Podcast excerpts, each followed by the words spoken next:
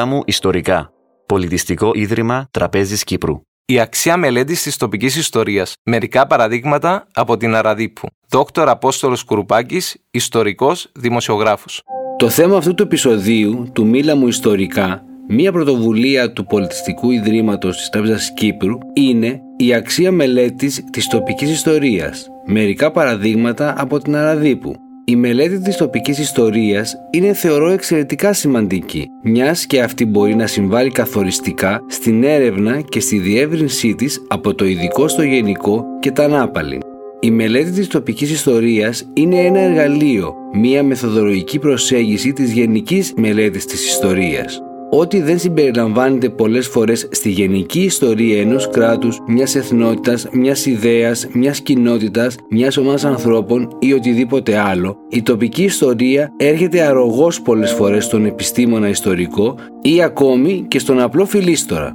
Το τοπικό ιστορικό παρελθόν μπορεί να φωτίσει πλευρές του συλλογικού. Προσοχή όμως, η μελέτη της τοπικής ιστορίας δεν σημαίνει μελέτη των πάντων, αν και τίποτε δεν είναι ασήμαντο. Αλλά ταυτόχρονα δεν είναι κάθε λεπτομέρεια χρήσιμη για τη μελέτη της τοπικής ιστορίας. Παραδείγματος χάρη, Μία ψημαχία σε ένα καφενείο μεταξύ προσώπων για ένα ζήτημα τιμής δεν έχει πάντοτε αξία. Δεν προσθέτει πάντοτε κάτι στην ιστορική αφήγηση, το ιστορικό συγκείμενο, το ιστορικών όλων. Αλυσιδωτέ όμως αψημαχίες για ένα συγκεκριμένο θέμα θα πρέπει να μπουν στο στόχαστρο του επαγγελματία ιστορικού και να ζυγιστούν επιστημονικά. Θα πρέπει λοιπόν να σημειώσουμε ότι η ιστορία κάθε τόπου είναι λίγο πολύ συνολική και κάποιοι ιδιαίτεροι τοπικοί παράγοντες δεν μπορεί από μόνοι τους να θεωρούνται καθοριστικοί για τη μελέτη του και την ανάδειξη της ιστορικής διάστασης. Η τοπική ιστορία είναι μία ψηφίδα που στόχο έχει την ανάδειξη ενός μέρους του ψηφιδωτού που απεικονίζει τη γενική εικόνα. Αλλά και πάλι προσοχή, η ψηφίδα αυτή αποτελείται από πολλούς κόκκους άμμου. Είναι ένας κόσμος που πρέπει να τον προσεγγίσουμε με πολύ προσοχή ώστε όχι μόνο να λάβει τη σωστή θέση στο γενικό ψηφιδωτό αλλά και να έχει το κατάλληλο σχήμα ή χρώμα. Όπως σημειώνουν οι συγγραφείς ιστορικοί Ιωσήφ Φραγκούλης και Φωτεινή Φραντζή, η τοπική ιστορία είναι μία μικροϊστορία και για να αξιοποιηθούν τα πορίσματά της χρειάζεται να ενταχθούν στη μακροϊστορία, τη γενική ιστορία. Και αυτή η ιστορία θα φτιάξει το μεγάλο ψηφιδωτό. Ας περάσουμε όμως στο κυρίως μέρος του σημερινού επεισοδίου μας. Για την κομμόπολη της Αραδίπου έχουν γράψει και μιλήσει αρκετοί καταξιωμένοι ερευνητές και ιστορικοί και μερικοί μόνο από αυτούς είναι ο Κωστής Κοκκινόφτας, ο Σοκράτη Αντωνιάδης, ο Ανδρέας Μιτσιγιώργη, ο Κώστας Κατσόνης και άλλοι, οι οποίοι έχουν εγκύψει αρκετά στα ιστορικά της πράγματα και έχουν αναδείξει πολύ ενδιαφέροντα στοιχεία του ιστορικού της παρελθόντος. Ωστόσο, η ιστορική έρευνα είναι μια ζώσα διαδικασία και συνεχώς νέα στοιχεία μετά από έρευνα έρχονται στο φως, ανακαλύπτοντας νέες πτυχές της ιστορίας και δι της τοπικής ιστορίας.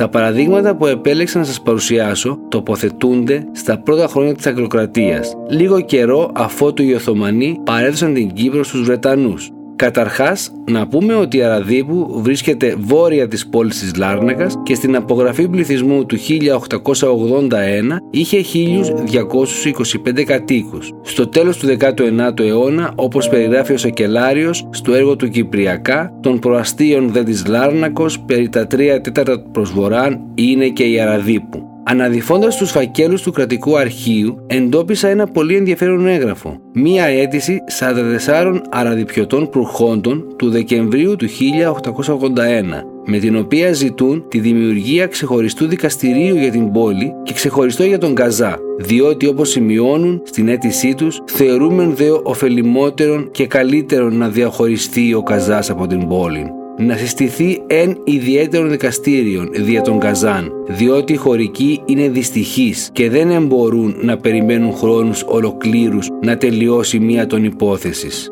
Παράλληλα, γνωρίζουμε από τον τύπο της εποχής ότι ο μεγάλος αρμοστής τον Απρίλιο του 1881 επισκέφθηκε την Αραδίπου για να εξετάσει το ζήτημα της ακρίδας. Όπως αναφέρει η εφημερίδα στα Σύνος, οι κάτοικοι τονίζουν στον αρμοστή ότι το μόνο που τους λείπει είναι κομμωδικίων και σύμφωνα με δημοσιογραφικές πηγές της εφημερίδας, ο πρόεδρος του Ελάρνακη Επαρχιακού Δικαστηρίου, ώστε στα περιέλθυτα χωρία θα διορίσει εν αραδίπο κριτήν, εκτελούντα χρέη ειρηνοδίκου. Πράγματι, το 1882 στην επίσημη εφημερίδα της κυβέρνησης ο μεγάλος αρμοστής αποφάσισε τον διορισμό εννέα ειρηνοδικών στην περιοχή της Λάρνακας στην 15η δικαστική περιφέρεια όπου περιλαμβάνονταν τα χωριά Αραδίπου και άλλα.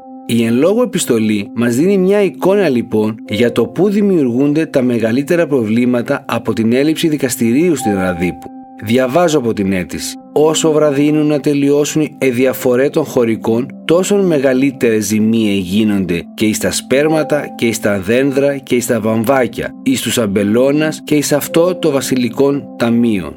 Ενδιαφέροντα στοιχεία για τις καλλιέργειες της περιοχής της Αραδίπου. Η περιοχή της Αραδίπου φαίνεται ότι είναι βαμβακοπαραγωγός περιοχή, αλλά και διαθέτει αμπελώνες και καλλιέργειες δημητριακών και όχι μόνο. Ένα προϊόν όπως το βαμβάκι είχε ακόμα αρκετή αξία. Κάποτε λοιπόν ακόμα και στην Κύπρο είχε χαρακτηριστεί λευκός χρυσός. Περαιτέρω έρευνα θα είχε ιδιαίτερο ενδιαφέρον. Προχωρώντας ωστόσο την έρευνα, βλέπουμε ότι δύο χρόνια σχεδόν αργότερα, οι Αραδιπιώτε προύχοντες Χατζιευάγγελο Χατζημάρκου, Παρασκευάς Χατζηνικόλα, Θεόδρο Χατζηπαυλή, Θεόδωρος Τηλιανού, Ελευθέρης Χατζησάβα, Δημήτριος Μουκταρούς, το 1883 απέστειλαν ξανά αίτηση στον μεγάλο αρμοστή, ζητώντας του να συστήσει ειρηνοδικείο στην Αραδίπου, διότι αναγκαζόμεθα δια μικράς υποθέσεις και ζημίας να πηγαίνουμε εις το επαρχιακών δικαστήριων, το οποίο βλάπτει πολύ τα συμφέροντά μας.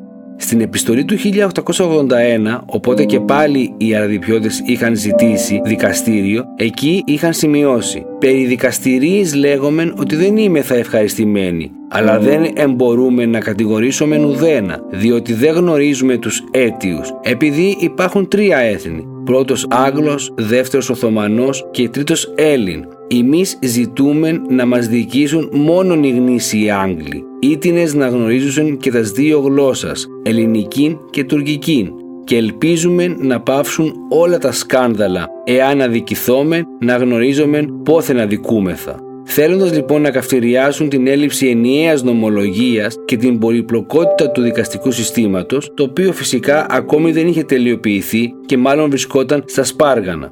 Οι προύχοντες μιλάνε για τα τρία έθνη. Επιστρέφοντας και πάλι στον τύπο της εποχής, ο οποίος σε πολύ μεγάλο βαθμό απηχεί τα θέλω της κοινωνίας, εντοπίζουμε κεντρικό άρθρο με τίτλο Θέλομεν δικαστήρια και διαβάζω. Θέλομεν δικαστήρια, αλλά δικαστήρια άνευ νομοθεσίας, μη προσκρούσεις της ήθης και ευθύμης των κατοίκων δεν δίνανται να υπάξωση. Είναι γνωστό ότι ένα από τα συχνότερα αιτήματα των Κυπρίων εκείνη την εποχή, λίγο μετά την μετάβαση στην Βρετανική διοίκηση, ήταν και η αναδιοργάνωση του συστήματος απονομής δικαιοσύνης. Άρα, το ζήτημα δημιουργίας δικαστηρίου στη μικρή κομμόπολη Τσαραδίπου ήταν ένα πολύ σημαντικό θέμα. Το επόμενο παράδειγμα επίσης απορρέει από την ίδια αίτηση των 44 αραδιπιωτών προχόντων του 1881 το δεύτερο σημείο της αίτησής τους είναι η επιθυμία τους να ιδρυθεί στην πόλη τους Παρθεναγωγείο αλλά και ένα αγγλικό σχολείο. Σημειώνουν στην αίτησή τους ότι στο πολυάριθμο χωριό τους λειτουργεί εκείνη την εποχή μόνο ένα ελληνικό σχολείο, του οποίου τις δαπάνες πληρώνει η εκκλησία του χωριού. Προφανώς εννοούν την εκκλησία του Αποστόλου Λουκά. Επίσης, στην αίτηση γίνεται λόγος για τον ικανότατο δάσκαλο του σχολείου του χωριού, ο οποίος υπηρετεί με πολύ χαμηλό μισθό επί δωδεκαετία και γράφουν και είμεθα καθόλου ευχαριστημένοι. Ο άξιος αυτός ελληνοδιδάσκαλος δεν είναι άλλος από τον Θεόδουλο Χρυστοδουλίδη, απόφυτο του σκουλαρχείου Λάρνακας. Για τη λειτουργία του σχολείου Τσαραδίπου εκείνη την εποχή έχουμε τη μαρτυρία του Άγγλου ιερωμένου Ιωσίας Σπένσερ, μετέπειτα επιθεωρητή παιδείας. Ο Σπέσερ, περιοδεύοντας στα χωριά της Κύπρου τους μήνες Απρίλιο-Μάιο του 1880, επισιεύθηκε και την Αραδίπου. Το 1880 λοιπόν, στο σχολείο του χωριού φοιτούσαν 68 μαθητές, χωρισμένοι σε δύο τμήματα. Μάλιστα, ο Σπένσερ σημείωσε στην έκθεσή του ότι η επιδόση των μαθητών που εξέτασε ήταν πολύ κάτω του μετρίου και η Αραδίπου, που ήταν ένα μέγα χωρίο, όφιλε να έχει καλύτερο σχολείο. Ο δάσκαλος Χριστοδουλίδης αμοιβόταν με ετήσιο μισό 4.000 γρόσια που κατέβαλε η τοπική εκκλησιαστική επιτροπή χωρίς να επιφορτίζονται οι μαθητές με δίδακτρα. Η γνώμη του Σπένσερ δεν ήταν και πολύ καλή και σε αυτόν θεωρεί ο Άγγλος ιερέας την κακή κατάσταση των μαθητών. ενώ οι Αραδιπιώτες θεωρούν ότι υπηρετεί και διεκρίθη επί ικανότητη και επί επιμελία και είμεθα καθόλου ευχαριστημένοι. Οι 44 προύχοντες της Αραδίπου, θέλοντας περισσότερα στο εκπαιδευτικό κομμάτι, ζήτησαν και τη βοήθεια της Μητροπόλεως και του μοναστηριού του Αγίου Γεωργίου, αλλά δεν εισακούστηκαν και γι' αυτό ζητάνε την αρρωγή της κυβέρνησης, όχι μόνο για την ενίσχυση του ελληνικού σχολείου, αλλά και για τη δημιουργία αγγλικού σχολείου, αλλά και παρθεναγωγείου. Φαίνεται ότι η αίτηση των αναλυτιωτών εισακούστηκε από την κυβέρνηση και το σχολείο άρχισε να λαμβάνει κυβερνητική χορηγία από το σχολικό έτος 1881-1882. Διαβάζουμε στην εφημερίδα Ένωσης το 1890. Από 1η Αυγούστου ανέλαβε την διαχείριση της Εναναδίπου Εκκλησίας και των σχολείων νέα επιτροπή, συνισταμένη εκ των κυρίων κυρίων Θεοδούλου Π. Χατζή Δημητρίου, Δημητρίου Βασιλείου, Χατζη Τοφή Χρυσή και Χατζη Κωνσταντή Χατζη Νικολάου, ό,τι δε και του κυρίου Χατζη Ευαγγέλη Χατζη Μάρκου Συμβούλου. Όσο για το Παρθεναγωγείο, αυτό φαίνεται ότι ιδρύθηκε λίγα χρόνια αργότερα, το 1886, στο οποίο έως το 1893 δίδαξε η Ευτέρπη Ιωάννου με μισθό 40 λίρες ετησίως, την οποία αργότερα αντικατέστησε η Θέκλα Θεοχαρίδου διαβάζουμε στην εφημερίδα Νέων Έθνος. Διευθύντρια του Παρθεναγωγείου Αραδίπου διορίστη από τις παρελθούσεις Δευτέρας η Δεσποσίνη Θέκλα Θεοχαρίδου, αντί της Δεσποσίνης Ευτέρπης Ιωάννου από χωρισάσεις. Συγχαίρομαι της Αραδιποίης επί δieκλογήτων. Στο δημοσίευμα του 1881 οι κάτοικοι της Αραδίπου απαντώντας τον μεγάλο αρμοστή ο οποίος επισκέφθηκε και το εκεί σχολείο ρώτησε τον διδάσκαλον πόσοι μαθητέ φυτώσουν, αν υπάρχει παρθεναγωγείων και αν ευπορώσουν οι χωρικοί. Αυτοί απήντησαν ότι κατά πάντα είναι ευχαριστημένοι. Βλέπουμε λοιπόν ότι ενώ κατά την επίσκεψη του μεγάλου αρμοστή οι κάτοικοι της Αραδίπου δεν εκφράζουν κανένα παράπονο, λίγο αργότερα έρχονται να ζητήσουν και τη δημιουργία παρθεναγωγείου και καλύτερες συνθήκες για το σχολείο τους. Το επόμενο και τελευταίο παράδειγμα, που ίσως να ακουστεί λίγο μακάβριο, το οποίο όμως έχει τη δική του σημασία για πολλούς λόγους, έχει να κάνει με τη δημιουργία του κημητηρίου της Αραδίπου, το οποίο έως σήμερα γνωρίζουμε ότι δημιουργήθηκε το τελευταίο τέταρτο του 19ου αιώνα. Έως τότε, ο κεντρικός ενοριακός ναός του Αποστόλου Λουκά ήταν ο σύνηθες τόπος ταφής. Όπως και σε ολόκληρο τον κόσμο βέβαια, ο χριστιανικό κόσμο, οι ναοί ήταν και ο τόπος ταφής των πιστών, αρχικά στο εσωτερικό τους και μάλιστα όσο πιο κοντά στο Άγιο Βήμα τόσο το καλύτερο, ενώ με την πάροδο του χρόνου οι ταφές γινόντουσαν στον προάβλιο χώρο του κάθε ναού. Η λογική της ταφής εντός ή πέριξ του ναού ήταν και η αέναη σύνδεση των ζώντων μετά των νεκρών τους. Πλέον όταν οι ταφές απομακρύνονται από τους ναούς, οι νεκροί, οι προσφυλείς και κοιμημένοι δεν θα μετήχαν στη θρησκευτική καθημερινότητα των ζώντων. Θα έπαβαν να είναι μέρος της κοινότητας, μια συνήθεια με βαθιές ρίζες στη συνείδηση των χριστιανών. Η έλευση των Βρετανών και η ανάπτυξη της επιστήμης της υγειονομίας θα άλλαζε άρδιντα πράγματα λοιπόν. Οι νόμοι που αφορούσαν το ζήτημα των νέων χώρων ταφής, όπως χαρακτηριστικά αναφέρονται, είναι η περί νεκροταφείων νόμος αριθμός 7 του 1889 ο οποίος προνοούσε τη δημιουργία νεκροταφείων για να τερματιστεί ο ενταφιασμός στο προάβλη των ναών αλλά και οι νόμοι του 1896 και 1937 Imperial Laws. Η απομάκρυνση των κημητηρίων από τον προάβλιο χώρο των εκκλησιών θα πρέπει, θεωρούμε, να συνδεθεί και με τους αντίστοιχους βρετανικούς νόμους περί ταφής και την αναγωγή του ζητήματος της ταφής των νεκρών σε καθαρά υγειονομικό θέμα. Σημαντικό είναι επίσης ότι στην Αγγλία από τις αρχές του 20ου αιώνα τα ζητήματα ταφής αρχίζουν και τίθενται υπό τη σκέπη των τοπικών αρχών, αποσυνδέοντάς τα εντελώς από το εκκλησιαστικό καθεστώς. Όσον αφορά την Αραδίπου, αυτή είναι μία από τις πρώτες κοινότητες που αναλαμβάνουν να μετακινήσουν το κημητήριό τους σε απόσταση 200 μέτρων τουλάχιστον από τα τελευταία σπίτια του χωριού, όπως όριζε και η νομοθεσία. Όπως φαίνεται και από τα σχετικά δημοσιεύματα της εφημερίδας Ένωσης, διακυβερνητικής επιταγής απαγορεύεται από τις 1η Νοεμβρίου 1887 το ενταφιάζει τους νεκρούς εν το προαυλίο της Εκκλησίας του Αγίου Λουκάη Ναραδίπο, όπερ από τις ρηθήσει ημερομηνίας κηρύσσεται και κλεισμένων. Η ταφή των νεκρών του ηρημένου χωρίου γίνεστε εις το παραυτό ιδρυθέν κατάλληλων νεκροταφείων πας ώστις μετά την 1η Νοεμβρίου 1887 ενταφιάσει ή διατάξει να τα αφήνει νεκρόν τι σώμα εν το περιβόλο της ρηθής της Εκκλησίας θα υπόκειται δυνάμει του νόμου της 4ης Μουχαρέμ 1286 ή τη 1868 εις πρόστιμον και φυλάκιση. Βλέπουμε εδώ ότι ακόμα είναι σε ισχύ ο Οθωμανικός νόμος, συνδέοντάς το με το πρώτο μας παράδειγμα. Τονίζουμε επίσης ότι το ζήτημα της διευθέτησης των ταφών ετέθη στην Αναδίπου πριν καν η αγγλική νομοθεσία το απαιτήσει.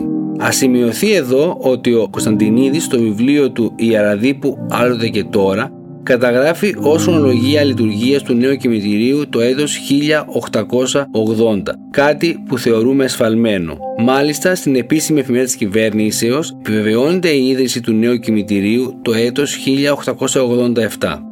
Συγκεκριμένα το νέο κημητήριο έλαβε την κυβερνητική άδεια λειτουργίας τον Σεπτέμβριο του 1887 δίνοντας ένα μήνα διορία στους κατοίκους να προσαρμοστούν στη νέα κατάσταση. Ωστόσο, ένα μείζον ζήτημα για όλα τα νέα κημητήρια είναι αυτό της περιτύχησής τους. Έτσι και στα Αναδίπου και διαβάζουμε από τις εφημερίδες της εποχής. Μεγίστη ανάγκη είναι να περιτυχιστεί των νοικοταφείων εν Αναδίπο διότι ως πληροφορούμεθα ελήψη τούτου οι κάτοικοι ποιούνται χρήση ανοιχτού την όση ψώματος. Επειδή δε εν της χωρίς επικρατεί το κακό σύστημα του θάπτη να βαθέω στους νεκρούς, ουχή άπαξ κίνες εξέδεψαν πτώματα, ιδίως παιδών, μετάγοντες αυτά αλαχού προς βοράν. Η ιεροσιλία αυτή ευθύνει βεβαίως στους κατοίκους, ήτινες κατόπιν συνεννοήσεως μετά του αρχιερέου Σιμών οφείλωση να μεριμνήσωση περί του σπουδαίου του ζητήματος, όπως διαβάζουμε στην εφημερίδα Ένωσης τον Ιούλιο του 1890.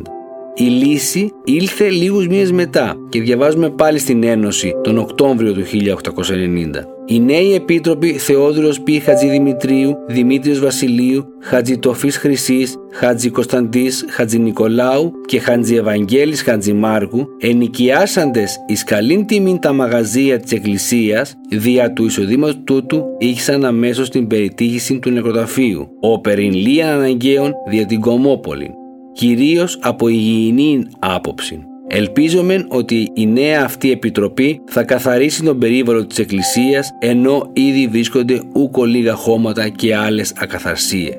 Ενδιαφέρον έχουν εδώ και μερικά εν Κύπρο παράλληλα, αν και αρκετά μεταγενέστερα, για παράδειγμα, στην περίπτωση του νέου χωρίου Κυθρέα, το οποίο απέκτησε νέο νεκροταφείο μόλις το 1943, η περιτύχηση έγινε με χρήματα που εξασφαλίστηκαν είτε από δάνειο από τους δανειστικούς επιτρόπους, είτε από κάποια χορηγία. Ενώ στην Λινού της επαρχίας Λευκοσίας, εξαιτίας του μεγάλου κόστους για την περιτύχηση, προτάθηκε αυτή να γίνει με θρουμπιά, στη γειτονική Λάρνακα, μεγάλη δωρεά του Κώστα Πιερίδη το 1914 έφερε την κατασκευή περιτυχίσματος και τον καλοπισμό του κημητηρίου της πόλης. Αυτό που έχει ενδιαφέρον επίσης να σημειώσουμε είναι ότι το 1890 το κημητήριο της Αραδίπου ακόμα δεν προτιμάται από ορισμένους κατοίκους εξαιτίας ακριβώς της απουσίας περιτυχίσματος, λαμβάνοντας υπόψη τη φράση «ελήψη τιούτου» Φυσικά, ουδής νόμος εφαρμόστηκε άμα την προκηρύξη του. Σε αυτό το σημείο θα αναφέρω ένα μικρό περιστατικό που κατέγραψε ο τύπος της εποχής και αφορά εμέσως το νεκροταφείο. Στην εφημερίδα του Κύπρος το 1890 αναφέρεται ότι κάποιοι ιερείς στην Αραδίπου δεν τέλεσαν νεκρόσιμη ακολουθία βρέφους διότι απέδισαν από τους φτωχούς γονείς μπροστά την πληρωμή τους. Οι ίδιοι οι γονείς λοιπόν μετέφεραν προς τα το τέκνο τους και το έθαψαν με τα ίδια τους τα χέρια. Αυτή η είδηση όπως μεταφέρεται στον τύπο της εποχής μας δείχνει ότι το κημητήριο είχε αρχίσει δειλά-δειλά τη λειτουργία του και επιβεβαιώνει φυσικά και τη συνήθεια των χωρικών να θάβουν αβαθέως τους νεκρούς όπως ανέφερε και το προηγούμενο δημοσίευμα έτσι ώστε τα σκυλιά να ξεθάβουν πτώματα ιδίως παιδιών. Το 1925 το κημητήριο της Αραδίπου δέχθηκε ανακαίνιση, όπως φαίνεται χαραγμένο ακόμα και σήμερα στην εξωτερική πύλη του από τον Χρήμα Αρνέρο, ο οποίος, όπως μας πληροφορεί ο Κωνσταντινίδης, επισκέβασε και το περιτύχισμα ενώ εξοράισε και την πρόσωψη. Γίνεται νομίζω αντιληπτό από τα παραπάνω ότι ο χώρος των νεκρών αφορούσε εν πολλής και τους ζωντανούς και ότι η ευπρέπειά του ήταν κάτι πολύ σημαντικό για την κοινότητα, η οποία αρχίζει πια να αντιλαμβάνεται όλο ένα και περισσότερο τα ζητήματα υγιεινής, αλλά και να προσαρμόζεται στις νέες νομοθεσίες και στα κελεύματα της εποχής τους. Κλείνοντας, αυτό που επεδίωξα να δώσω μέσα από τα τρία παραπάνω παραδείγματα είναι η ανάγκη και η αξία σύνδεσης των αρχιακών πρωτότυπων εγγράφων με τον τύπο της εποχής και πως αυτή η αστήρευτη πηγή πληροφοριών του τύπου αλλά και των αρχιακών συλλογών μπορούν να φανούν χρήσιμες στην ιστορική έρευνα. Θέλησα επίσης να καταδείξω πως ένα έγγραφο μπορεί πολλαπλώς να χρησιμοποιηθεί για διαφορετικά ζητήματα. Οι πληροφορίες τους μπορούν να μας οδηγήσουν σε νέες έρευνες, να επιβεβαιώσουμε ή και να καταρρύψουμε μύθους. Η επιλογή επίσης να παρουσιάσω ειδικότερα το κημητήριο της κοινότητας του Δήμου Αραδίπου έγινε για να δηλώσω ότι η ιστορία ενός τόπου μπορεί να καταγραφεί διαβάζοντας και τα ίδια τα ταφικά μνημεία. Άλλωστε, μέρος της ιστορίας είμαστε οι άνθρωποι και γράφουμε ο καθένας τη δική του. Αλλά και όσοι πέρασαν είχαν κάτι να πούν και μένει σε εμάς αν θέλουμε να το ανακαλύψουμε, αν αξίζει να το προβάλλουμε ή αν πρέπει να το αφήσουμε στη λύθη.